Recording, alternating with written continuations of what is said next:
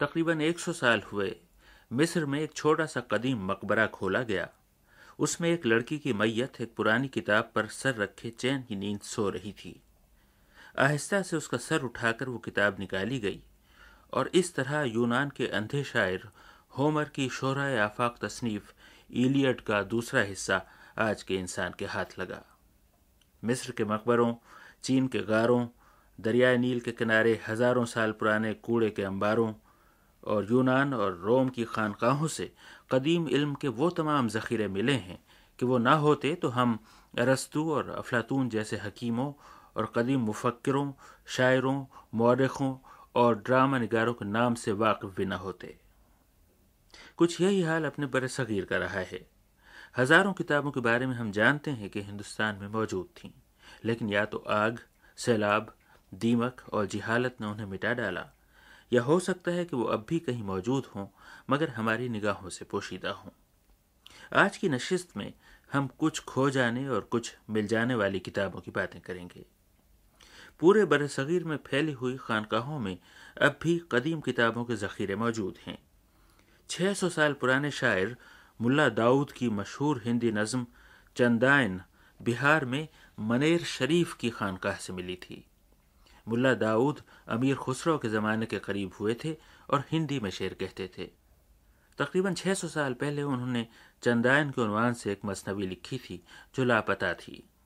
हिंदुस्तान के मुमताज़ तारीख्ता प्रोफेसर सैयद हसन अस्करी साहब मनेर शरीफ की खानकाह में जाया करते थे। एक रोज़ वहाँ के सज्जाद से मुलाकात हुई। बाकी अहवाल खुद अस्करी साहब की ज़बानी सुनिए। तो एक चीन का बख्श शाह साहब ने मंगवाया। उस चीन के बक्स में कुछ पाषाण और थे। अब वो उसकी तहरीर जो है, हम पढ़ नहीं सके थे हिंदी में थी। लेकिन उसके सरनामे पर फारसी में कुछ कुछ थोड़ा सा बस उसी से हमने पूछा कि, अरे, ये तो मुल्ला दाऊद की चंदान मालूम होती है, जिसका कि बदायूं ने ज़िक्र किया अपनी किताब में। खैर, मकसद ये कि हिंदी वालों की मदद से हमने उस पर लिखा। अब उसका इतना शोरा हुआ कि साहब चंदायन मिल गई मिल गई, जो मकबूत। तो ये चीज़ है अभी वहाँ? ये थे प्रोफेसर सैयद हसन अस्करी साहब।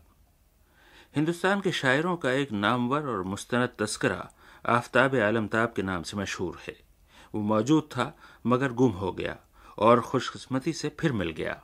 उसका अहवाल जनाब मुशफ़ ख्वाजा सुना रहे हैं। काजी मोहम्मद सादिक अख्तर लखनऊ के एक शायर थे। रहने वाले तो वो हुगली के थे, लेकिन लखनऊ आ गए थे और गाजीउद्दीन हैदर के ज़माने में उन्हें मलिक शोरा का ख़िताब मिला था। और यानी बहुत बड़े आलिम थे। उर्दू फ़ारसी दोनों ज़बानों में शेर कहते थे। उन्होंने एक तस्करा लिखा आफ्ताब आलम आलमताब ये हिंदुस्तान के फ़ारसी गोशोरा का तस्करा है। तो ये काजी मोहम्मद सादिक अख्तर के एक दोस्त थे मौलवी मोहम्मद यूसुफ। इनके पास एक नुस्खा था आफ्ताब आलम आलमताब का। अच्छा। और ये भोपाल में आ गए। इन्होंने वहाँ आकर भोपाल के शाही ख़ानदान के अफराद के नाम पर कुछ तस्करे लिखे और इस बेहतरीन मवाद जो था हाँ। वो अपने बेटे के नाम से रोज़ रोशन तस्करा उन्होंने तैयार किया। अच्छा ये तस्करे छप भी गए। आफ्ताब आलमताब का कहीं पता नहीं चला। तो मालूम ये हुआ बल्कि अंदाज़ा भी यही था कि उनके पास जो नुस्खा था वो ज़ाया कर दिया गया अमदन। बहरहाल यानी इसका कोई सुराग ना मिला। लेकिन अभी हाल में तो एक साल हुआ डॉक्टर अमीर हसन आबदी जो दिल्ली यूनिवर्सिटी में हैं। उन्होंने मुझे ख़त लिखा कि ये तस्करा मिल गया है, फ़र्रुखाबाद के किसी रईस के पास है। ये थे जनाब मुशफ़िक ख्वाजा। मुल्ला गवासी दकन के बड़े नामवर शायर गुजरे हैं। वो तकरीबन साढ़े तीन सौ साल पहले गोलकुंडा में कुतुब शाही दौर में मौजूद थे और सातवें बादशाह सुल्तान अब्दुल्ला कुतुब शाह के ज़माने में गोलकुंडा से बेजापुर तक दखनी शायरी के मैदान में गवासी का डंका बज रहा था। मगर तीन सदियों का सफ़र तय करके उनकी सिर्फ़ तीन मसनवियाँ हम तक सही सलामत पहुँची और गवासी की कुल्लियात का नुस्खा राह में मारा गया। नतीजा यह हुआ कि दकनी उर्दू की तारीख का एक पूरा बाब ज़माने की निगाहों से छुप गया और महक़ कहने लगे कि उनकी तहकीक अब कभी मुकम्मल ना हो सकेगी, कि अचानक एक रोज़ हैदराबाद रेडियो से ऐलान हुआ और दुनिया इल्म में यह खबर जंगल की आग की तरह फैल गई कि बकौल शख्स से गवासी की कुल्लियात अलीमुद्दीन ला लिया है। मैं हैदराबाद गया तो अलीमुद्दीन साहब को ढूंढ निकाला। अब ज़यीफ़ हो गए हैं पुरानी और कीमती किताबों के कारोबार में उम्र गुजारी है और कितनी ही तारीखी दस्तावेज़ें हिंदुस्तान के गोशे गोशे से लाकर अहल इल्म, अफराद और इदारों को फराहम की हैं। मैंने अलीमुद्दीन साहब से फरमाइश की कि गवासी का दीवान क्यों कर आपके हाथ लगा? ज़रा उसकी दास्तान हमें भी सुनाइए। तो अलीमुद्दीन साहब का वो दिलचस्प वाक़ आप भी सुनिए, कुछ मेरी और कुछ उनकी ज़बानी। शहादतों से पता चलता था कि मुल्ला गवासी का दीवान कहीं मौजूद ज़रूर है। अलीमुद्दीन साहब कहते हैं कि वो 20 साल से उसकी तलाश में थे। एक मरतबा वो हैदराबाद से बेजापुर गए और वहाँ अपने एजेंट बांगी साहब से मिले। बांगी साहब बेचारे इलाके भर की खाक छानने के बाद जो पुरानी किताबें जमा करके लाए थे, वो अलीमुद्दीन साहब के सामने रखी। तो वो क्या देखते हैं कि उनमें गवासी की कुलियात के कई वरक मौजूद हैं। अलीमुद्दीन साहब हैरत और खुशी से उछल पड़े और बांगी साहब से पूछा कि ये वरक तुम कहाँ से लाए? बांगी साहब ने नहायत सादगी के साथ बता दिया कि ये पूरा बस्ता वो सदर सदूर की जागीर से लाए हैं। अलीमुद्दीन साहब फ़ौरन ही उठ खड़े हुए और कहने लगे कि अभी इसी वक्त सदर सदूर की जागीर पर चलो। बांगी साहब ने बताया कि उनकी जागीर बहुत दूर गाँव देहात के इलाके में है। उसके लिए पहले ट्रेन से पंद्रह मील दूर जाना होगा और वहाँ से सात मील पैदल चलना होगा और वहाँ पहुँचना बहुत मुश्किल है। मगर अलीमुद्दीन साहब अड़ गए। जिस वक्त वो ट्रेन में बैठे, सूरज गुरूब होने वाला था। और जब ट्रेन तलगी के स्टेशन पर पहुँची, अंधेरा हो चुका था और स्टेशन बिल्कुल वीरान पड़ा था। चारों तरफ़ खेत और जंगल थे और दूर दूर तक इंसान का नामो निशान भी न था। कीड़े और जंगली जानवर शोर मचा रहे थे।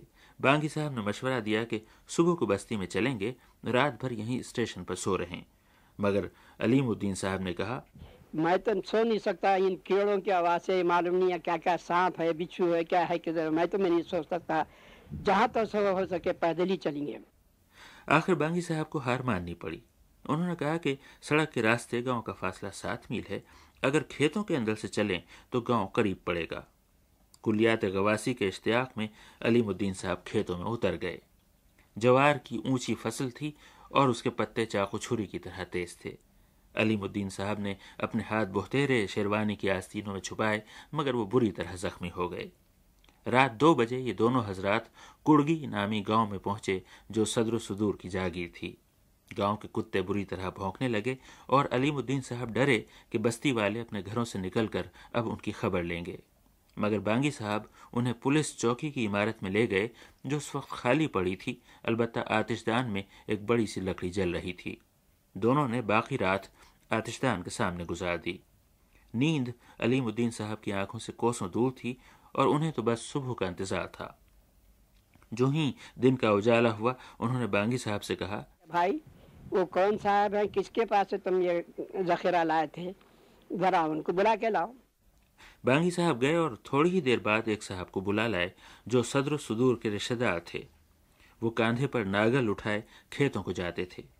शहर से आए हुए शेरवानी और तुर्की टोपी में मलबूस अलीमुद्दीन साहब को उन्होंने देखा तो झुक कर सलाम किया बहुत अदब से मिले और मखसूस दकनी लहजे में पूछने लगे अभी क्या खाए सो? इस पर बांगी साहब ने जवाब दिया कहाँ खाए? रात नीच तो आए। मेहमानों को भूखा पाकर उन साहब ने अपना नागल वहीं पटखा दौड़ते हुए अपने घर गए और थोड़ी देर बाद आकर मेहमानों को अपने साथ घर ले चले। वहाँ जाकर अलीमुद्दीन साहब क्या देखते हैं कि दस्तखान बिछा हुआ है। दही है बालाई है और पराठे है अंडे है। अलीमुद्दीन साहब रात भर के भूखे थे। उसूलन डट कर खाना चाहिए था मगर उनका ध्यान तो कुल्लियात गवासी में लगा हुआ था। नाश्ता खत्म होते ही अपने साथी से बोले कि बांगी साहब पूछो तो सही कि किताबें कहाँ हैं किधर हैं? इस पर सदर सुदूर के उन अज़ीज़ ने जवाब दिया मेरे पास मस्त किताबें थे सोब कुंटे में भा दिया हूँ दो बूटे वहाँ रखे हुए हैं। आप चाहे तो देख लो। यानी मेरे पास बहुत सी किताबें थीं मगर सब नाले में बहा दी हैं। सिर्फ़ दो बोरियों में बंधी हुई कुछ किताबें पड़ी हैं। आप चाहें तो मुलाहजा फरमा लीजिए।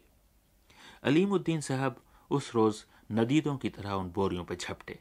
बेजबान ने उनसे कहा आप लेके जाओ।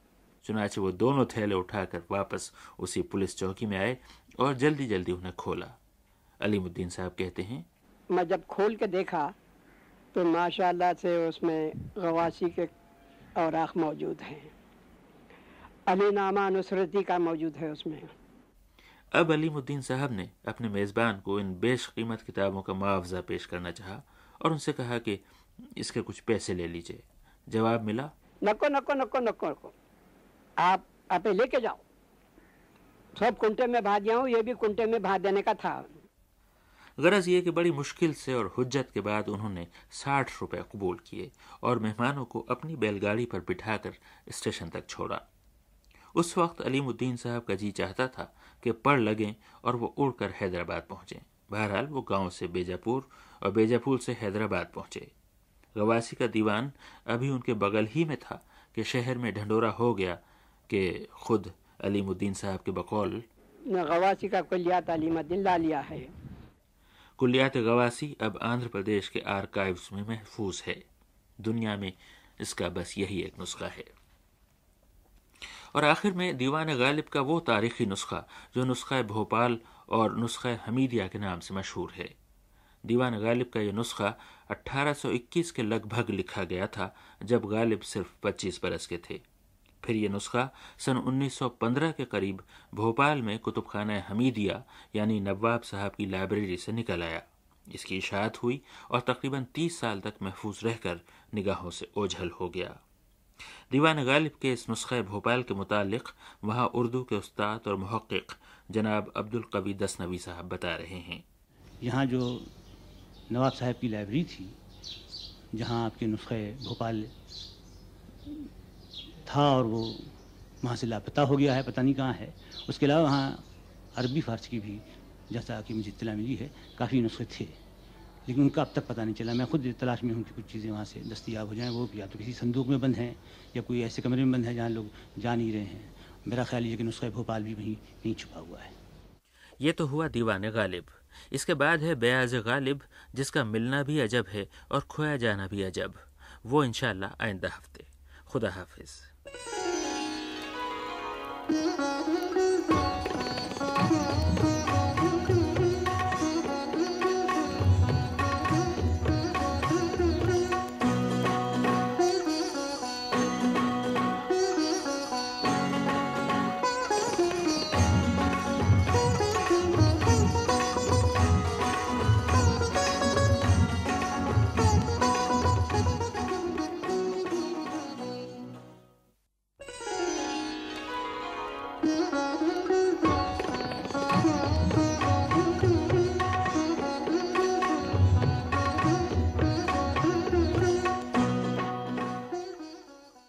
आइए आज फिर आपको एक मखतूते की दास्तान सुनाएँ। सात अप्रैल उन्नीस सौ उनहत्तर की सुबह दिल्ली के एक उर्दू रोजनामे में ये इश्तहार शाया हुआ।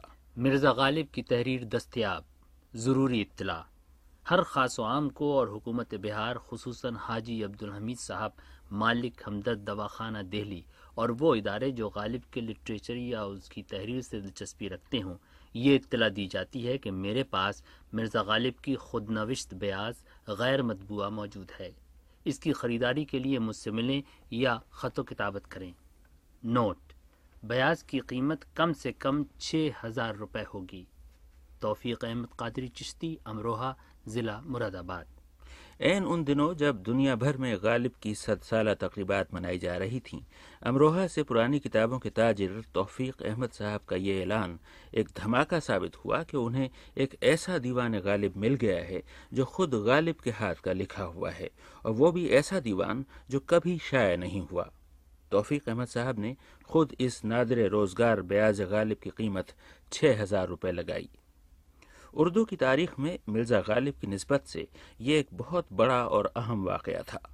हिंदुस्तान के खबर रसा इदारों ने यह खबर सारी दुनिया में फैला दी। उसकी धूम मच गई। लोग इस ब्याज गालिब की एक झलक देखने के लिए बेचैन थे, चुनाचे कुछ अरसे बाद दिल्ली और लाहौर से ब्याज गालिब के अक्स शाया हो गए।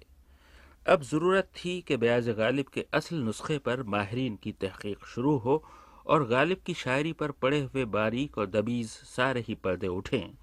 कि वो दीवान गालिब जितनी शान से नमदार हुआ था, उतनी ही खामोशी और पुरस्कार खामोशी से लापता हो गया। और ये हाल अब किसी हाल नहीं खुलता कि वो कहाँ है, किसके पास है, कौन उसे छुपाए बैठा है और इस छुपाने में मसलहत क्या है। अब हम इस दास्तान को शुरू से दोहराते हैं और देखते हैं कि इस कहानी के मुख्तलिफ़ किरदार खुद क्या कहते हैं। सबसे पहले हम अमरोहा के तौफीक अहमद काजरी चिश्ती साहब के पास पहुँचे और उनसे पूछा कि उन्हें ब्याज गालिब का ये यकताय रोज़गार नुस्खा कहाँ से और कैसे हाथ लगा? जो नुस्खा है गालिब बखत गालिब, पाँच अप्रैल पाँच अप्रैल सन उनहत्तर को मैंने भोपाल से ग्यारह रुपये का खरीद किया था। उसके मिलने की भी एक अजीब कहानी है। मैं यहाँ से तकरीबन आठ सात हज़ार रुपये की पूंजी लेकर भोपाल गया। वहाँ जाने के बाद जब वहाँ ठहरा तो एक वहाँ के कबाड़ियों से मेरी मुलाकात हुई। एक कबाड़ी जब मैं पहुँचा तो उसने मुझसे कहा कि हम आपको किताब दिलवाएँगे। वहाँ पर एक पुरानी किताबों का व्यापारी था। उसने हमको अपनी किताबें दिखलाई। जब कितनी अलमारी खोली उसने, बहुत सी किताबें निकली। दीवान गालिब निकला और भी किताबें निकली। हमने जाते सबसे पहले दीवान गालिब पे हाथ नहीं रखा, बल्कि हर किताब को हम पूछते चले गए। ये हमारा तजारती टैग था। और उसके बाद हमने उनसे उनसे कहा कि इस किताब की क्या कीमत मांगते हैं? तो उन्होंने कहा कि आप बताइए, कहा, आप बताइए। तो अपने वही तजारत ताजराना उसूल इख्तियार किया हमने कि हम अपने हमारे यहाँ एक उसूल है कि बेटे का नाम हमारे यहाँ बाप ही रखता है आप इसकी कीमत बोलिए। उन्होंने हमसे इसके पच्चीस रुपये अवलन तलब किए। होते होते होते वो ए, दस रुपये में सौदा हुआ और एक रुपया उन्होंने हमसे और लिया उसको। आपको अंदाज़ा हो गया था कि ये किताब कितनी अहम है? ये मुझे अंदाज़ा हो चुका था। अमरोहा के तौफीक अहमद साहब की इस रिवायत की तस्दीक करने के लिए हम भोपाल पहुँचे। और उन ताजिर कुतुब की तलाश शुरू की, जिनसे तौफीक साहब कहते हैं कि दीवान गालिब सिर्फ़ ग्यारह रुपए में खरीदा गया। भोपाल में हमने एक साहब, जनाब महमूद हसन को ढूंढ निकाला, जो न सिर्फ़ उन ताजिर कुतुब, बल्कि इस दीवान गालिब के मामले से भी वाकिफ थे। हमने उनसे पूछा कि अमरोहा के तौफीक अहमद साहब को ये दीवान गालिब किसने दिया था? ने वो असल में किसी कबाड़ी के यहाँ रद्दी में मिल गया वहाँ इब्राहिमपुरे में। पठान कबाड़ी हैं उनके यहाँ, और इनके हाथ लग गया जिसको समझे नहीं। हालाँकि डॉक्टर अमीर हसन साहब, जो फारसी के प्रोफेसर थे, इसके दिल्ली यूनिवर्सिटी के उसको तशरीफ़ लाए थे उसकी तलाश में। उन्होंने मेरे सामने इनसे कहा था कि अगर तुम उसको ना समझो तो मेरा कहा था कि इसको बता देना ये मुझे इतला कर देगा तो मैं उसे ले लूँगा आपसे। अब हम शफीकुल हसन साहब की तलाश में निकले। वो भोपाल की एक मस्जिद में मिले। हमने दरियाफ्त किया कि क्या ये सही है कि अमरोहा के तौफीक अहमद साहब आपसे ब्याज गालिब सिर्फ़ ग्यारह रुपए में ले गए? शफीकुल हसन साहब ने कहा कि वो तो मैंने मजीद तहकीक और तस्दीक के लिए उन्हें आर्यतन और अमानतन दी थी। उसे वो ग्यारह रुपए की एक और किताब के अंदर रख कर ले गए थे। खरीदारी के दावे के मुतालिक शफीकुल हसन साहब ने कहा, ये वाक़ के बिल्कुल ख़िलाफ़ है, बल्कि वाक़ वही है कि उन्होंने तारीख़ तोंक मतुआ जो ग्यारह रुपये मुझसे ख़रीदी थी। उसमें या औराक गैर मुजलद जो दीवान गालिब कलमी नुस्खा और मखतूता था, इसको रख कर वो किताब घर इस्माइल साहब जो बुधवारा के अंदर वन किताब घर रहा, वहाँ ले गए। उनको दिखलाया और उन्होंने बस तस्करा उनसे दरियाफ़ किया कि कितने में लाए तो उन्होंने वही कहा कि ग्यारह रुपये में ख़रीद कर लाया हूँ। मकसूद नूरानी साहब भी इतफाक़ से वहीं बैठे थे चनाचे उन्होंने समझे कि ये सब ग्यारह रुपये में ख़रीद लाए जबकि वो मखतूता उनके पास आरियतन और अमारतन दिया गया था बरए फ़रोख्त। लेकिन फ़रोख्त नहीं किया गया था ये इसमें सरी वह गलत बयानी है जिसका वो बाद में एतराज़ भी कर चुके हैं। आप कानून उसके मालिक आप जी हाँ कानूनी यकीनी मैं उसी मैं मैं ही उसी का मालिक हूँ। भोपाल के शफीकुल हसन खान साहब के इस दावे की तस्दीक हमने अमरोहा के तौफीक अहमद साहब से चाही। हमने उनसे पूछा कि क्या ये तय हो चुका है कि ब्याज गालिब के इस तारीखी नुस्खे का असल मालिक कौन है?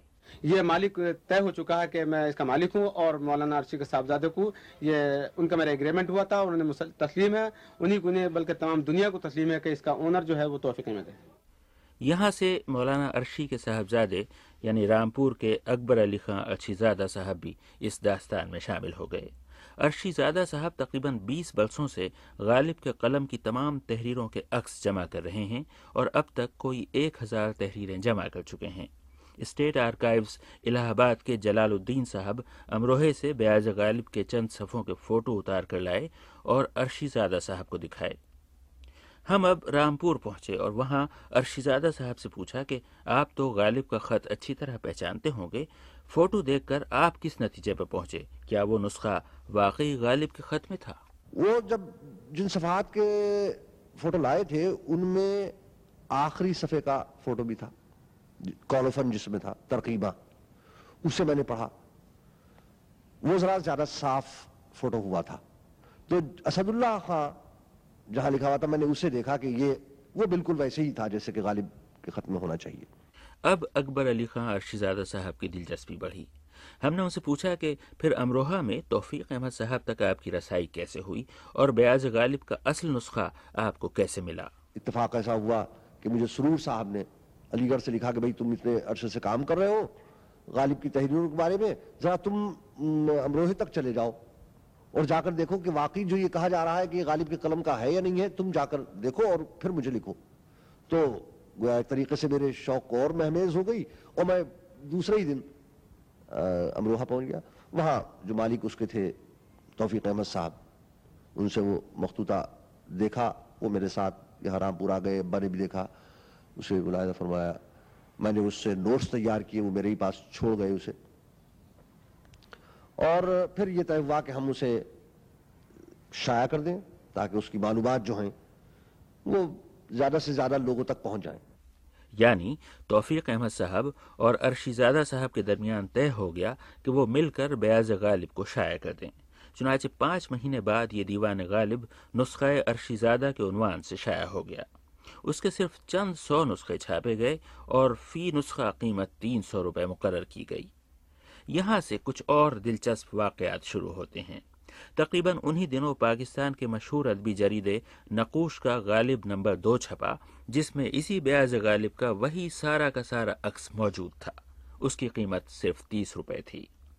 मुख्तलिफ़ समतों से आवाज़ें उठनी शुरू हुई कि ब्याज गालिब का ये मखतूता जाली है। अमरोहे के तौफीक अहमद साहब ने, जो अपनी इस दरियाफ्त से भारी मुनाफा पाने की तो कर रहे थे, अब अपना हिस्सा तलब करना शुरू किया। और आखिरी गजब यह हुआ कि इसी दौरान ब्याज गालिब का असल नुस्खा लापता हो गया। हमने तौफीक अहमद साहब से पूछा कि अरशीजादा साहब से आपका क्या तनाज़ा है? तनाज़ा मेरा यह है कि जब मेरी किताब छापी उन्होंने ना तो मुझे उसका ना मुआवजा दिया और ना ही मेरा उन्होंने दीवान अब तक लौटा के दिया जो उनके नाजायज़ कब्जे में उनके वहाँ मौजूद है।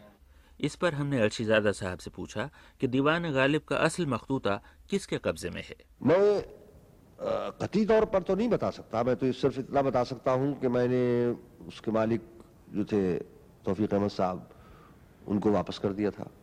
उन्होंने डाक के ज़रिए, कार्ड के, एक कार्ड पर उसकी मुझे रसीद भेजी थी, वो मेरे पास आज भी महफूज है। चूँकि इसी दौरान ब्याज गालिब का अक्स पाकिस्तान में भी शाया हो गया था, हिंदुस्तान में एक कयास आराई ये शुरू हुई कि किसी ने भारी रकम लेकर वो नुस्खा चोरी छुपे मुल्तान में अंग्रेज़ी के उस्ताद और गालिबियात के एक माहिर लतीफ़ुज़मा खां साहब को पहुँचा दिया है। लतीफ़ुज़मा साहब ने इसे नकूश के मुदीर मोहम्मद तुफैल साहब के हवाले किया, जिन्होंने रातों रात, बल्कि दिल्ली के नुस्खा अर्शीज़ादा से भी पहले इसे लाहौर से शाया कर दिया। इस पर हमने मुल्तान के जनाब लतीफ़ुज़मा खां साहब को लिखा कि ये तारीखी किताब आप तक क्यों कर पहुँची? उन्होंने जवाब में लिखा दिल्ली में जो फोटोग्राफर अर्शीज़ादा साहब के लिए ब्याज गालिब के मुख्तलिफ़ सफ़ात की फ़ोटोस्टेट तैयार कर रहा था, उसने भी अंदाज़ा कर लिया कि ये कीमती नुस्खा है। तो उसने भी फ़ोटोस्टेट तिरसठ सफ़ात के अपने पास महफूज रखे।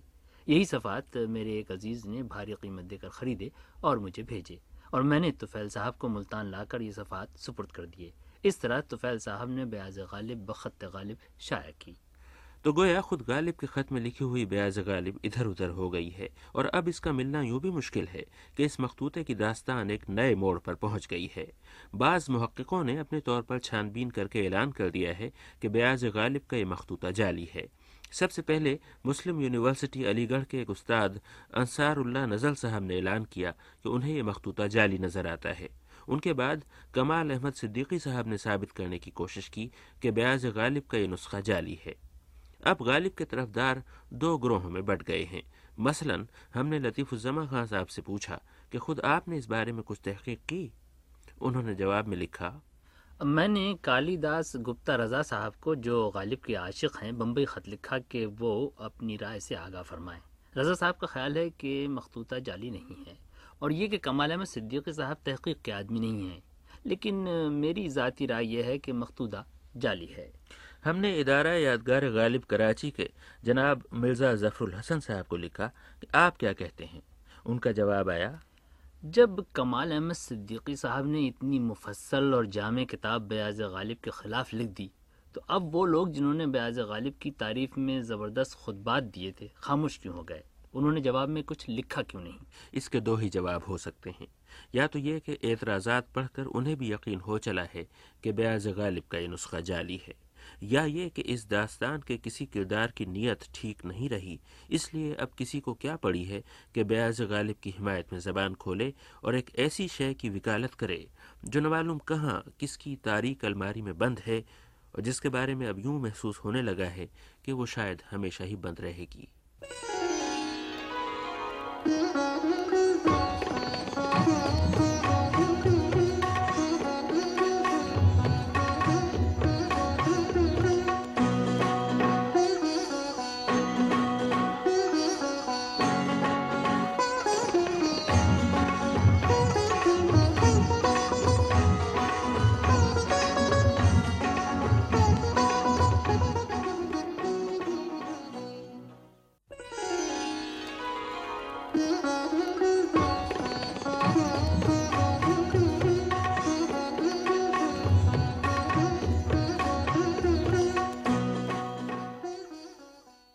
कुतुब खाने में मैं आपका खैर मकदम करता हूँ। ये बताइए कि क्या आपके घर में बाप दादा के ज़माने से चली आने वाली पुरानी किताबें मौजूद हैं? क्या उनमें हाथ से लिखी हुई किताबें भी हैं? कहीं वो बक्सों या अलमारियों में बंद तो नहीं पड़ी हैं? पड़ी हैं तो क्या आप उन्हें कभी कभार दिन की रोशनी दिखाते रहते हैं या नहीं?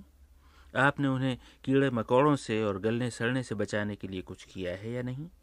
क्या आप किताबों को एहतियात से रखने के अखराज बर्दाश्त कर सकते हैं? क्या आपने कभी इस बात पर गौर किया है कि अपनी कदीम और कीमती किताबों को किसी बड़े कुतुब खाने में जमा करा दें, जहाँ वो तवील अरसे के लिए महफूज हो जाएँ और आपकी यादगार बनकर बाकी रह जाएँ? अगर आप प्रोग्राम कुतुब खाने में हमारी गुफ्तु सुनते रहे हैं तो इस किस्म के सवाल पहले ही आपके जहन में पैदा होते रहे होंगे आज आपके नुमाइंदा बनकर हम कुछ इसी किस्म के सवाल डॉक्टर ज़ियाउद्दीन अहमद शकीब से पूछ रहे हैं, जिनकी उम्र का बड़ा हिस्सा कुतुब खानों और आर्काइव्स में रिसर्च करते हुए गुजरा है। उन्होंने गरीब घरानों में, रईसों की हवेलियों में, लाइब्रेरियों और सरकारी दफ्तरों में अनगिनत किताबें और बेशुमार दस्तावेजें देखी हैं। उनकी हालत देखी है, उनके मसाइल देखे हैं और उन मसाइल के हल पर गौर किया है। तो सबसे पहले हम डॉक्टर शकेब से ये पूछते हैं कि आपने आम लोगों के घरों में जो किताबें देखी हैं क्या ख्याल है आपका? वो महफूज हैं या उनके ज़ाया हो जाने का ख़तरा है? हाँ मैं ये समझता हूँ कि इनके ज़ाया होने का ख़तरा ज़्यादा है। आ, हिंदुस्तान में तो आम तौर पर जो रुझान है वो ये कि अब ऐसे न, अब वहाँ की मीशत और वहाँ की ज़िंदगी का ढांचा बदल गया है। फ़र्द की गिरफ्त में अब ज़्यादा चीज़ें नहीं, अब तो ज़्यादातर चीज़ें आवाम की गिरफ्त में आ रही हैं। वो ज़िंदगी जब बड़े बड़े नवाब और उमरा और जागीरदार होते थे, उनकी ज़िंदगी मज़बूत थी, उनके मकान बड़े, ज़बरदस्त, उसमें कुतुब खाने और मुलाजमीन सबकी सहूलतें और उसके वसाइल उनके पास मौजूद थे। वो कुतुब खाने इकट्ठा करते थे और उनकी हिफाजत कर सकते थे। लेकिन अब माशरत और मीशत दोनों में ऐसा बड़ा फ़र्क आया है कि फ़र्द के बस में यह नहीं रहा है कि वो अहम किताबों को महफूज करे। अब हमारा अगला सवाल ये है कि आम लोगों के घरों में आपने कैसी कैसी चीज़ें देखी और क्या आपने उन चीज़ों के मालिकों को उनकी अहमियत और बचाने की ज़रूरत से बाखबर पाया? और वो मखतूते जो खुशनवीसी ख़त्ताती इल्म हुनर के नादिर मुरक्के हैं। जिनका एक एक सफ़ा ऐसा है कि उसको किसी म्यूज़ियम में आवेज़ा कीजिए तो वहाँ की रौनक बढ़ जाए। और उनका हाल यह है कि उन लोगों के हाथ में है जिनको या तो उसका एहसास नहीं है या एहसास होने के बावजूद उनको इस, ये मालूम ही नहीं है कि उसका तहफ़ करें कैसा। इसके बाद हम डॉक्टर शकीब साहब से खुद उनकी राय पूछते हैं कि जो अफराद या छोटे और निजी इदारे पुरानी पुरानी किताबों के ज़ख़ीरे लिए बैठे हैं और अब इस कौमी विरसे को बचाना उनके लिए दुशवार होता जा रहा है उन लोगों या इदारों के लिए क्या बंदोबस्त होना चाहिए? ये बेहतर है कि इनकी अंजुमनें बनाई जाएँ और ज़िम्मेदार लोगों और बुज़ुर्गों के हाथ में इनको दिया जाए और इसके ऐसे कवानीन बनाए जाएँ कि इदारे हमेशा ज़िम्मेदार लोगों के हाथ में रहें। बर सग़ीर में छोटे कुतुब खाने बहुत से हैं जो बज़ाहिर छोटे हैं मगर इल्म के शानदार ज़ख़ीरे उनकी तहवील में हैं। ऐसे कुतुब खानों को कहाँ ले जाया जाए? उनका क्या किया जाए? अब होना ये चाहिए कि जहाँ ऐसी इमारतें और तहफ़ के वसाइल और किताबों को रखने वाले, उनकी मरम्मत करने वाले माहरीन वहाँ मौजूद हों, छोटे कुतुब खानों को उसमें जम कर देना चाहिए। मगर ये अफराद और ये इदारे और छोटे कुतुब खाने अपने इस सरमाए पर नाज करते हैं और इसे खुद से जुदा करना नहीं चाहते। अगर वो अपनी किताबें किसी बड़े इदारे को दे देंगे तो क्या वो अपने असासे से महरूम नहीं हो जाएँगे? आइए इस पर डॉक्टर जियाउद्दीन अहमद शकीब की राय सुने। ऐसे इदारे बनाए जाए, जिनमें मुख्तलिफ़ छोटे इदारों को उनके अपने हक़ मिल्कियत और हक़ तहफ़ बरकरार रखते हुए अपनी चीज़ों को वहाँ महफूज कराने का अख्तियार होगा। जैसे बैंक में ले जाकर डिपॉजिट करते हैं कलमी कुतुबखानों में ले जाकर उनको डिपॉजिट करें और इसकी इजाज़त हो कि जो लोग कुतुबखाने के कारपरदाज हैं, वो उनकी मरम्मत करें, उनकी तस्वीरें बनवाएँ और रिसर्च स्कॉलर्स जो जाएँ, उनको उसको देखने का मौका हो। आखिर में हम डॉक्टर शकीब से पूछते हैं कि बर सग़ीर के घरानों में और कुतुब खानों में जो पुरानी पुरानी किताबें और दस्तावेज़ें महफूज हैं, उनका आपके ख्याल में सबसे बड़ा मसला क्या है और आपके नज़दीक उस मसले का हल क्या है? फ़ारसी के जो कदीम शकिस्ता के असालीब हैं, उसके जो नज़म नस्क के मुहावरे और असलाहत हैं, वो तकरीबन लोगों की गिरफ्त से निकलती जा रही हैं। इस पर न कोई मुनासिब रिसर्च प्रोजेक्ट हैं, न इसको जानने वाले हैं। अक्सर दफ्तरों का हाल ये है। दफ्तरों से मेरा मतलब आर्काइव और रिकॉर्ड ऑफ़िस और कुतुब खानों का है कि जहाँ लोग बैठे हैं और उनके पास हज़ारों, लाखों असनाद हैं, लेकिन उसको पढ़ नहीं सकते। नंबर पढ़े हुए और यही हाल यूरोप के बाज़ बाज़ ममालिक में है कि वहाँ कदीम तरीन रिकॉर्ड हंगरी में सबसे कदीम रिकॉर्ड फ़ारसी का है, लेकिन उसके बॉक्सेस पर उन्होंने नंबर डाल दिए हैं। कि इस नंबर से निकाल लीजिए और पढ़ने वाला अगर ज़बान जानता हो तो निकाले। लेकिन मेरा ख्याल है कि हिंदुस्तान में कलमी किताबें और असनाद उस वक्त तक महफूज नहीं हो सकते जब तक कि वहाँ की जामियात में कदीम ज़बानों के रस्म ख़त और उसके मुहावरे और मसाइल के लिए बाकायदा निसाब में कोई चीज़ शरीक न की जाए। ख़ास तौर पर, जिसको अंग्रेज़ी में हम यहाँ पैलोग्राफी और डिप्लोमेटिक्स कहते हैं कदीम रस्म ख़त पढ़ें और कदीम असनाद की पहचान पैदा करें। और ये एक फ़न है जिसको ज़िंदा करें तब कोई शख्स जब कोई किताब या डॉक्यूमेंट उठाएगा तो उसको इसका अंदाज़ा होगा कि वो सीधा उसको उठाए हुए कि उल्टा उठाए हुए। तभी तो उसका तहफ़ कर सकेगा। मैं समझता हूँ कि वहाँ के मसाइल में पहला मसला ये है, बाकी और मसाइल तो हल हो रहे हैं। ये थे डॉक्टर ज़ियाउद्दीन अहमद शकीब। अपने इस प्रोग्राम की तैयारी के सिलसिले में मैंने पाकिस्तान और हिंदुस्तान का दौरा किया तो वहाँ हर एक ने इतराफ़ किया कि मगरबी मुल्कों में खसूस इंग्लिस्तान के ब्रिटिश म्यूज़ियम और इंडिया ऑफ़िस लाइब्रेरी में किताबों और कागज़ों की बहुत अच्छी तरह देखभाल हो रही है और उनसे पूरा पूरा फ़ायदा भी उठाया जा रहा है। इस सिलसिले में मैंने अपने बुज़ुर्गों का रवैया ज़रा मुख्तलिफ़ पाया। अपनी तवील उम्र में उन्होंने कितने ही कुतुब खाने ज़ाया होते देखे चुनाचे बर सग़ीर की बाज़ किताबों के बरतानिया चले जाने पर उन्हें अफसोस नहीं। मसलन औरंगाबाद के बुज़ुर्ग शायर जनाब सिकंदर अली वजद साहब ने कहा अगर हमारी किताबें यहाँ से चली जाएँ तो मुझे कोई गम नहीं महफूज तो वहाँ रहेगी यहाँ महफूज नहीं रहने वाली किताबें. इसी तरह पटना के मुमताज़ तारीखदा प्रोफेसर हसन अस्करी साहब हैं जिन्होंने सरजमीन बिहार पर कितने ही कदीम कुतुब खाने तबाह होते देखे उनके ख्याल में भी शिद्दत थी। कहने लगे इसी वजह से हम कह रहे हैं कि अंग्रेज़ों का बड़ा एहसान है कि वो ले गए। फिर गुजशत दिनों पाकिस्तान के सरकर्दा दानश्वर और इंशा परदाज जनाब कुदरतुल्ला शहाब लंदन तशरीफ़ लाए। हम अपने बुज़ुर्गों के ख्याल की बात उनसे कर रहे थे तो उन्होंने भी अपनी राय ज़ाहिर की और फ़ील्ड मार्शल मोहम्मद अयूब खां मरहूम और आजहानी पंडित जवाहरलाल नेहरू की मुलाकात का एक दिलचस्प वाक़ सुनाया। आप भी सुनिए। इंडिया ऑफ़िस लाइब्रेरी मेरी बड़ी महबूब लाइब्रेरी है। वहाँ से मैंने बड़ा इस्तफ़ादा किया है। जब मुल्क तकसीम हुआ और पाकिस्तान वजूद में आया तो उसके साथ ही ये भी सवाल पैदा हुआ कि इस लाइब्रेरी को भी तकसीम करके दोनों मुल्कों में डिवाइड कर दिया जाए। तो उस पर बाकी दूसरे मामला की तरह बहसो, बहस शुरू हो गई, झगड़े शुरू हो गए। तो उन्नीस सौ इकसठ में एक बार फ़ील्ड मार्शल अयूब खां ने पंडित जवाहरलाल नेहरू जो उस वक्त हिंदुस्तान के वज़ी अजम थे उनसे मिलने की ख्वाहिश दरख्वास्त की जो मानी गई तो दिल्ली के पालम एयरपोर्ट पर अयूब खां डेढ़ घंटा ठहरे मैं उनके हम रकाब था और उस मीटिंग के का रिकॉर्ड लिखने के लिए उनके साथ मौजूद था। तो फ़ील्ड मार्शल अयूब खान ने अपने मसाइल जो हिंदुस्तान और पाकिस्तान के दरमियान उस मौके पर थे कश्मीर समेत बयान किए और अपना आ, अपना रवैया उन मसाइल पर वजाहत से बयान किया। पंडित जवाहरलाल नेहरू गौर से सुनते रहे और सुनने के बाद एक आध मिनट खामोश रहे। मैं सोचता था कि ये शायद इन मसलों पर अब कोई दो टोक जवाब देंगे, लेकिन उन्होंने सर उठाकर कहा कि field marshal what about India office library तो इस मौजू पर अयूब खान साहब को किसी ने पाकिस्तान से चलने से पहले ब्रीफ नहीं किया था तो उन्होंने मेरी तरफ़ देखा और कहा, तुम इसका जवाब दो।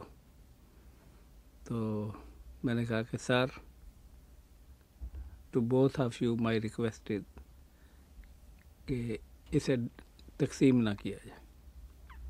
ये जहाँ है, वहीं रहे और आप दोनों दोनों ममालक अपने अपने स्कॉलर्स को स्टूडेंट्स को वज़ाइफ दें, वजीफ़े दें कि वो वहाँ जाके इससे इस्तफ़ादा करें। ये थे जनाब कुदरतुल्ला शहाब और ये थी हमारी आज की गुफ्तु अगले हफ़्ते इस सिलसिले का आखिरी प्रोग्राम होगा, जिसमें आप इब्न इंशा मरहूम की आवाज़ भी सुनेंगे। खुदा हाफिज़।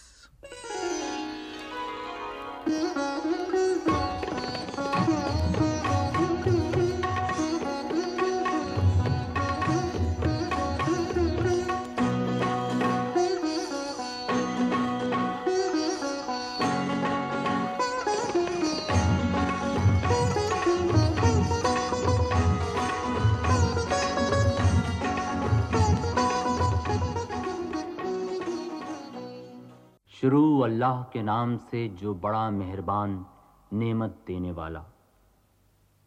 सब तारीफ़ अल्लाह को है, जो साहिब सारे जहान का। बहुत मेहरबान नहायत रहम वाला, मालिक इंसाफ के दिन का। तुझी को हम बंदगी करें और तुझी से मदद चाहें।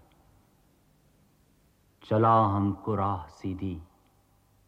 राह उनकी जिन पर तूने फजल किया, न वो जिन पर गुस्सा हुआ और न बहकने वाले। सन पिछहत्तर के पहले हफ़्ते में हमने इन मुकद्दस कलमात से प्रोग्राम कुतुब खाना का आगाज़ किया था। अल्लाह की किताब का यह तर्जुमा पौने 200 साल पहले उस वक्त हुआ था जब उर्दू में किताबें अभी नई नई छपनी शुरू हुई थीं। हमने ऐसी ही कदीम किताबों का ज़िक्र शुरू किया तो सामीन ने उस सिलसिले को इतना सराहा कि प्रोग्राम कुतुब खाना जो सिर्फ़ चौदह हफ़्ते पेश किया जाना था, एक सौ चालीस हफ़्ते जारी रहा, और फिर सन सतहत्तर के आखिर में उसे ख़त्म करते वक्त हमने कहा था कि ये महज कुतुब खाने की शाम है, सुबह होगी तो ये फिर खुलेगा। हमने अपना वादा पूरा किया।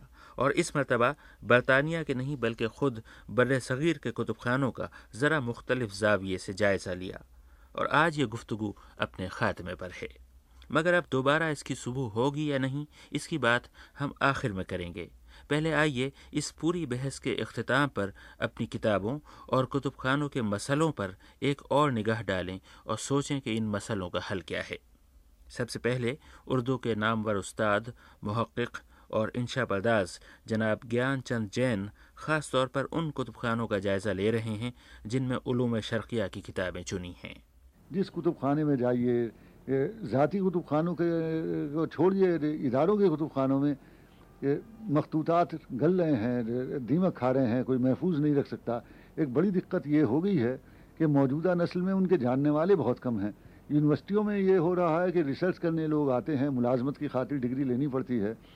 लेकिन हर शख्स ये चाहता है कि बीसवीं सदी के किसी ज़िंदा अदीब पर तहकीक कर ली जाए, किसी नाविल निगार पर, किसी शायर पर, और उसमें बड़ी सहूलत है, उसके पास जाएँगे, वो उससे साने पूछ लेंगे, वही तनकीद लिख के दे देगा, और वो किताब तैयार है। एक एक मुसनफ़ पर कई कई काम हो रहे हैं। लेकिन पुराने अदब के उन्नीसवीं सदी पे कोई तैयार नहीं होता, और अठारहवीं सदी और उससे पहले की दगनी पर कोई भी आमादा नहीं है ज़रूरत है कि उसी पर तहकीक की जाए। तो ये जो एक सूरत हाल हो गई है, इसका क्या किया जाए? उर्दू के इस में भी कम ऐसे हैं कि जिन्हें कदीम अदब से दिलचस्पी हो। इसके लिए ज़रूरी है कि फ़ारसी जानते हों। अब फ़ारसी का इल्म ही कम होता जा रहा है, फिर मखतूतात से दिलचस्पी हो और उसको तरतीब दें, शाये करें तो एक उम्र सर्फ होती है जिसका फिलफौर कोई हासिल होता नहीं है। तो ये बड़ी दुशारी हो गई है उर्दू के साथ कि उर्दू का जो पुराना ज़ख़ीरा और पुराना ख़जीना है उसको किस तरह से सामने लाया जाए। मतलब ये कि मसला सिर्फ़ कुतुब खानों और किताबों ही का नहीं बल्कि उन्हें इस्तेमाल करने वालों का भी है। किताबों का और तहकीक का शौर और इश्तियाक अब पहले जैसा नहीं रहा। उसके बाद जहन में जो सवाल उभरता है ज्ञान चंद जैन साहब ने खुद ही वो सवाल किया और खुद ही उसका जवाब दिया। ये सब काम किस तरह से हो? या तो कोई एक रिसर्च इंस्टीट्यूट हो जिसमें कुछ तजर्बेकार महक्क हों वो काम करें तो हो सकता है, वरना हमारे जो नए रिसर्च स्कॉलर हैं, उनमें वलवला तो है, लेकिन उनके पास वो सलाहियत नहीं, उनका वो मुताला नहीं कि उसको सरसब्ज कर सकें। ये थे प्रोफेसर ज्ञान चंद जैन साहब, जो दक्कन में हैदराबाद यूनिवर्सिटी के शोबा उर्दू के सरबराह हैं। अब हम आते हैं पाकिस्तान की तरफ़। यहाँ उर्दू, फारसी, अरबी, सिंधी, पश्तो, बलोची सराइकी और कश्मीरी वगैरह की किताबों को पढ़ने और समझने का मसला है, मगर उतना संगीन नहीं जितना हिंदुस्तान में है। पाकिस्तान में ज़्यादा बड़ा मसला इन किताबों को बचाने का है। मुख्तलिफ़ घरानों में न जाने कैसे कैसे नवादिर मौजूद हैं, मगर कोई दिन जाता है कि वो ख़त्म हो जाएँगे और मुस्तबिल का महक़ हमारी बेहिसी पर आँसू बहाया करेगा। पाकिस्तान में कदीम किताबों और मखतूतों के मसले पर जनाब मुशफ़ ख्वाजा रोशनी डाल रहे हैं। हमारे यहाँ, यानी कोई कानून ऐसा नहीं बना कि इन नवादिर की हिफाजत की जाए। दुनिया के तमाम महजब मुल्कों में, यानी ज़ाती ज़ख़ीरे जो हैं, वो हकूमतें हासिल करती हैं दो तरह से। एक तो ये कि उन्हें उनकी उजरत, उनका मुआवजा दिया जाता है। और दूसरे ये कि उनमें ये एहसास पैदा किया जाता है कि ये आपकी यादगार के तौर पर तवील अरसे तक ये चीज़ें महफूज रहेंगी, आपका नाम इनके साथ वाबस्ता रहेगा। तो लोग इन दो वजूह से अपने ज़ख़ीरों को अलग कर देते हैं। हमारे यहाँ मखतूतात की ख़रीदारी के सिलसिले में कोई दिलचस्पी किसी को नहीं है। जितना भी काम हुआ, ये एक फ़र्द की ज़ाती दिलचस्पी की वजह से और वो मरहूम मुमताज़ हसन, वो मर गए तो ये सिलसिला भी ख़त्म हो जनाब मुशफ़ ख्वाजा खालिस तहकीक के आदमी हैं और किताबों को जितने करीब से वो देखते हैं और किताबों की हालत ज़ार पर जितनी तशवीश उन्हें होगी आम लोगों को नहीं हो सकती। हमने मुशफ़ ख्वाजा साहब से जो कराची में रहते हैं पूछा कि आप ही बताइए इस बारे में क्या होना चाहिए। मेरी राय तो ये है जी कि हुकूमत पाकिस्तान को यानी इस सिलसिले में आ, सबसे पहला काम तो ये करना चाहिए कि जहाँ जहाँ भी ज़ख़ीरे हैं उनकी हिफाजत का इंतज़ाम किया जाए। ऐसे लोगों को मुतन किया जाए जो इन मखतूत को महफूज करने का काम जानते हों। उसके बाद इनके कैटलॉग बनने चाहिए और काम करने वालों को सहूलतें देनी चाहिए और जो अहम मखतूतें हैं उनके फ़ोटो फोटोस्टेट जो हैं, यहाँ के लाहौर और लाहौर के यहाँ होने चाहिए। तो ये काम हुकूमत ही कर सकती है, कोई फ़र्क तो कर नहीं सकता। ये थे जनाब मुशफ़ ख्वाजा। उन्होंने कहा कि जहाँ जहाँ भी किताबें मौजूद हैं, उनकी फहरिस्तें बननी चाहिए। बिल्कुल यही बात जाम मिलिया दिल्ली के उस्ताद प्रोफेसर गोपी चंद नारंग ने भी कही। उनकी तजवीज़ है कि ये काम बहुत संजीदगी से और बड़ी बाकायदगी से और जबते के साथ होना चाहिए। हिंदुस्तान के कुतुबखानों की फहरिस्तों के बारे में प्रोफेसर नारंग ने कहा तो कुछ फहरिस्तें तो छपी हुई हैं, बांकीपुर की छपी हुई हैं कुतुब खाना रज़ाइया की कुछ फहरिस्तें छपी हैं, कुछ नहीं छपी, कुछ कैटलाग मौजूद हैं, कुछ नहीं, लेकिन जहाँ जहाँ नहीं है, वहाँ सबसे पहला काम ये होना चाहिए कि मखतूतात की फ़हरिस्तें, वजाहती फ़हरिस्तें और डिस्क्रिप्टिव कैटलाग वो फराहम किए जाएँ, छापे जाएँ। और एक यकीनन सर्विस ऐसी होनी चाहिए ओरिएंटल स्कॉलर्स के लिए मुल्क में और वो हुकूमत हिंद को करनी चाहिए फ़राहम। दूसरे ूम के बारे में भी करें, दूसरी ज़बानों के बारे में भी करें, और इन ओरिएंटल ज़बानों के बारे में, बिलखसूस इस्लामी ूम इस्लामिया से मुतलक ज़बानों के बारे में भी। यानी ये मालूम हो जाए कि फ़र्ज़ कीजिए चंद्र बदन और महायार पर कोई काम कर रहा है, या मीर हसन की मसनवी के मखतूतें देखना चाहता है, या कुलियात शाहातें देखना चाहता है तो उसको मालूम हो जाए किसी ऐसी डॉक्यूमेंटेशन सर्विस की मदद से कि ये चीज़ें कहाँ कहाँ मिलेंगी। और ज़रूरी है ये ये कमी है बहुत बड़ी कमी है। इसमें कोई शक नहीं कि हिंदुस्तान में पुरानी किताबों को बचाने और महफूज करने के लिए बड़ा काम हुआ है और हो रहा है। म्यूज़ियम और आर्काइव्स आम लोगों से अहम किताबें खरीद रहे हैं। कुतुबखानों को हुकूमत से भारी इमदाद मिल रही है और घरानों में जमा की हुई किताबों को बचाने की कोशिशें भी हुई हैं मगर ये कोशिशें भी मसाइल से आज़ाद नहीं। अगरचे मुल्क में यह कानून बना था कि मखतूत चूँकि कौमी अहमियत की मीरास का हिस्सा हैं, इसलिए इनको रजिस्टर कराया जाए। वसलियाँ हों मखतूत हों, तारीख़ी दस्तावेज़ात हों, दूसरी पुरानी ऐसी हाथ की लिखी हुई तहरीरें हों, और कुछ लोगों ने ज़ाहिर है कि कराया भी। लेकिन एक तो इस कानून का इरफान आम नहीं है। दूसरे ये है कि साहब, अगर कोई रजिस्टर नहीं कराता तो इसका नफाज किस तरह हो कानून का? क्योंकि कानून का नफाज तो उसका, उस नफाज करने के लिए दयानतदार अमले की ज़रूरत होती है और सबसे बड़ी कमी इस ज़माने में दयानत ही की है। चुनाचे उसका नफाज बिल्कुल नहीं हो रहा और जो लोग रजिस्टर नहीं कराते, वो रजिस्टर नहीं कराते और वो उनका फ़ायदा भी उठाते हैं और कभी कभी इतने घाटे में रहते हैं कि वो चीज़ें गुम हो जाती हैं, वो चीज़ें चोरी भी हो जाती हैं और चोरी होकर कहाँ से कहाँ पहुँचती हैं बाज़ अवत तो किसी भाई म्यूज़ियम में पहुँच गई, किसी दूसरी लाइब्रेरी में पहुँच गई, बीच में किसी ने कुछ कमा लिया, कभी ये भी होता है कि चीज़ राह में मारी जाती है और किसी ऐसे गलत आदमी के हाथ पड़ जाती है जो उसके कदर व कीमत को नहीं जानता और इस तरह कौमी मीरास की वो कड़ी हमेशा के लिए गुम हो जाती। ये थे प्रोफेसर गोपीचंद नारंग और ये है हमारी गुफ्तु का अख्ताम इस एतराफ़ के साथ कि सामीन ने हमारी इस संजीदा बहस में गैर मामूली दिलचस्पी का इजहार किया। इस प्रोग्राम को पसंद किया, सराहा, हमारी हौसला अफजाई की और ख़त लिख कर हमारी हिम्मत और इज़्ज़त बढ़ाई और बहुत सी ऐसी मालूम फ़राहम की कि उनके बगैर ये गुफ्तु नामुकम्मल और तशना रह जाती। इसके लिए हम अपने सामीन के शुक्रगुजार हैं। हाँ तो सन सतहत्तर के आखिर में जब हमने पहली बार प्रोग्राम कुतुब खाना ख़त्म किया था तो हमारे बड़े ही शफीक और मेहरबान दोस्त इब्न इंशा मरहूम स्टूडियो में तशरीफ़ रखते थे। और जब हमने कहा था कि अब कुतुब खाने की शाम होती है और इसके दरवाजे बंद होते हैं तो इस पर इब्न इंशा ने कैसी अच्छी बात कही थी। ये गुफ्तु हम उन्हीं की आवाज़ में और उन्हीं की बात पर ख़त्म करते हैं और आपसे यही रुख्सत चाहते हैं। ये हैं इब्न इंशा मरहूम।